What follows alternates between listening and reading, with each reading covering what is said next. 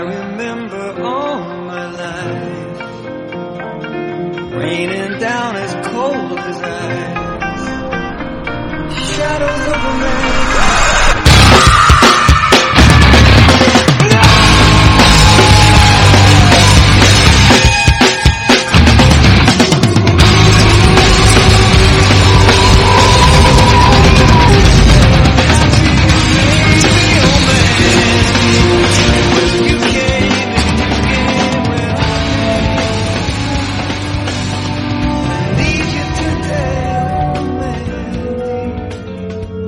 After an interminable walk in a red tunnel, Andy has come upon Susan, white-haired lady.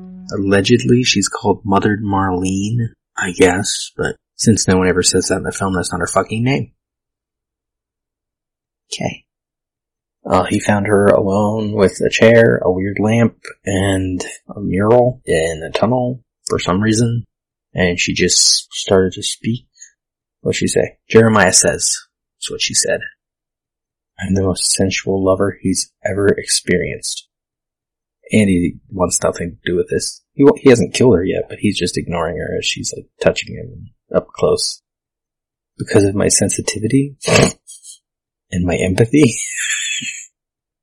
oh, oh, he's looking down at her. I can anticipate my lover's every move and lead them? Oh, and meet them. Like warm waves? Like what? what did you just say? I don't know what you said, but it sounded like you said like warm hockey. Like, I don't think that's what you said. I'll go back. Like warm waves, the rock hard shore. Oh, rock hard. Okay. And he just looks at her and we fade to black. That's, oh my fucking god. I hate this so much. The minute ends, where the black fades back in on something red at the bottom of the screen. Looks like another tunnel. The camera's moving down, so the tunnel's coming in from the bottom of the frame. So we can't see what's there, we can't see what's going on. And we just cut away from Andy and Susan. Well, that seemed to be leading somewhere, like she was, you know, offering him something, but apparently not, because that would make too much sense. Wait, we just, we just spent a minute of Susan explaining how she's a good lover.